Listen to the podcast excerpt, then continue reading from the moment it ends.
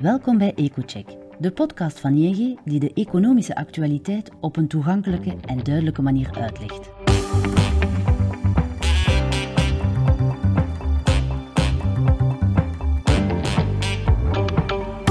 Om de twee weken buigen onze economen zich over de meest besproken gebeurtenis en analyseren zij de economische en financiële gevolgen voor u of uw onderneming. Vandaag is uw gastheer Peter van den Houten, hoofdeconoom bij ING België. Welkom in een nieuwe aflevering van EcoCheck. In de vorige aflevering van onze podcast bespraken we de oorzaken van de recente stijging van de olieprijzen. Deze podcast is nog altijd actueel, want in de voorbije weken klom de prijs van het zwarte goud nog hoger en zit nu al boven de 90 dollar per vat.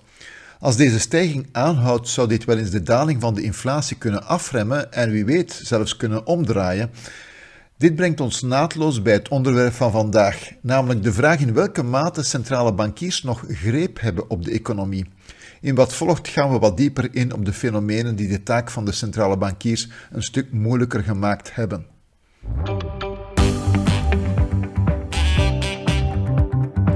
We luisteren naar de analyse van Peter. Elk jaar eind augustus organiseert de Federal Reserve van Kansas City een internationaal congres in het prachtige bergdorp Jackson Hole. Het brengt de belangrijkste centrale bankiers en heel wat academici samen om de actuele trends die de wereldeconomie beheersen te bespreken. Wat het Zuid-Franse stadje kan is voor de filmwereld, is Jackson Hole zonder twijfel voor de wereld van centrale bankiers. Interessant weetje is dat deze locatie was uitgekozen door de legendarische voorzitter van de Federal Reserve, Paul Volcker. Volcker was een verwoed vliegvisser en gezien Jackson Hole met zijn talloze riviertjes het paradijs is voor vliegvissen, was het dorpje de ideale locatie om het nuttige met het aangename te paren. Niet alleen de academische bijdragen zijn altijd zeer interessant, maar de financiële markten kijken ook altijd uit naar de speeches van de centrale bankiers, want daar worden wel eens hints gegeven met betrekking tot het toekomstige monetaire beleid. Vorig jaar liet ECB-directeur Isabel Schnabel verstaan dat de ECB doortassend zou moeten optreden. De Europese korte termijnrente bedroeg toen 0%. Twaalf maanden later staan we aan 3,75, de snelste verhoging van de in de geschiedenis van de ECB. Wie de financiële markten volgt, spitst dan ook best zijn oren wanneer er in Jackson Hole gesproken wordt. Dit jaar stond het Jackson Hole Symposium in het thema van de globale structurele veranderingen. ECB-voorzitter eh, Christine Lagarde gaf een mooie samenvatting van deze veranderingen die het voorspellen van de toekomst een stuk moeilijker hebben gemaakt en in die zin ook het monetair beleid complexer maken.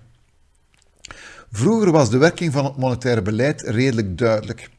Wij hebben er al eens een podcast aan gewijd aan de verschillende manieren waarop het rentebeleid de economie beïnvloedt.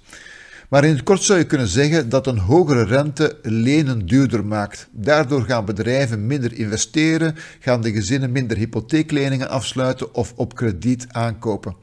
Dat alles doet de vraag in de economie terugzakken.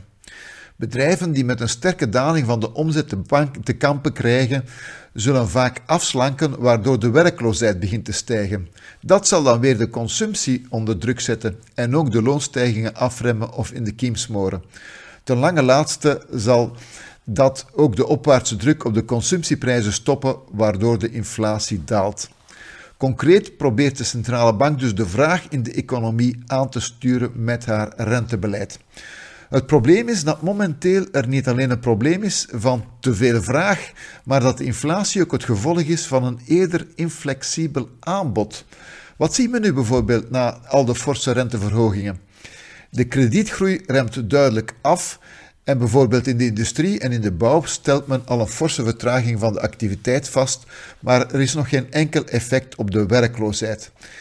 Dat komt vanwege het feit dat de demografische evolutie de arbeidsmarkt structureel krapper, heeft gemaakt. Daarbij komt dat het gemiddeld aantal uren dat gewerkt wordt ook is gedaald, wat nog tot structurele krapte bijdraagt. Dat betekent dat vele bedrijven die momenteel minder omzet draaien, toch niet geneigd zullen zijn om te snijden in het personeelsbestand. Het zou immers moeilijk zijn om als de economie weer aantrekt nog de geschikte mensen te vinden. Gevolg daarvan is dat de huidige groeivertraging nog heel weinig effect heeft gehad op de werkloosheid en op de consument, waardoor ook de prijsdruk minder snel afneemt.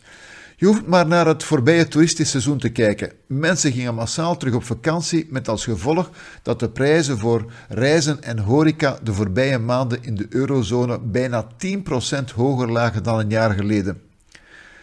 Er is natuurlijk de digitalisering en de artificiële intelligentie die tot productieverhogingen zouden kunnen leiden en zo de krapte op de arbeidsmarkt verminderen. Maar hoe lang dat zal duren alvorens dit werkelijk het geval is, is koffiedik kijken. Je hoeft je maar de woorden van Nobelprijswinnaar Robert Solow te herinneren om je ervan bewust te zijn dat de correlatie tussen innovatie en productiviteit niet onmiddellijk is. Die zei in 1987 namelijk dat hij overal computers zag, behalve in de productiviteitscijfers.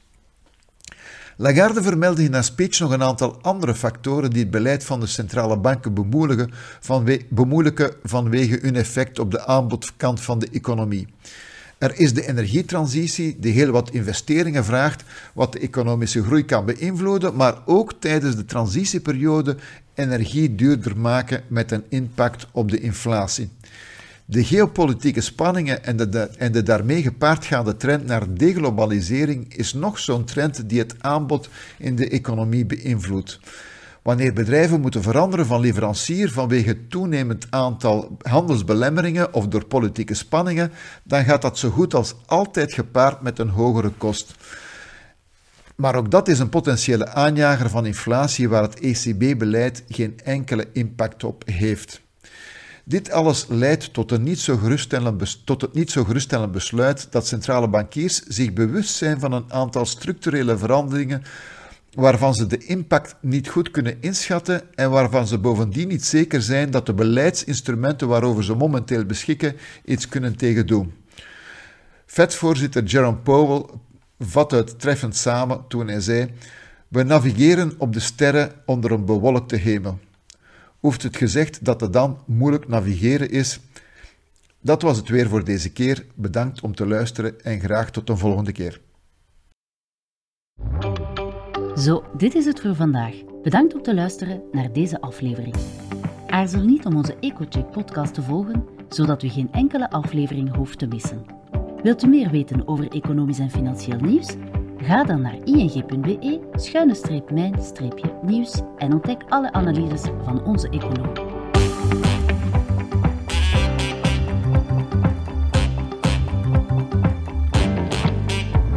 Graag tot de volgende aflevering.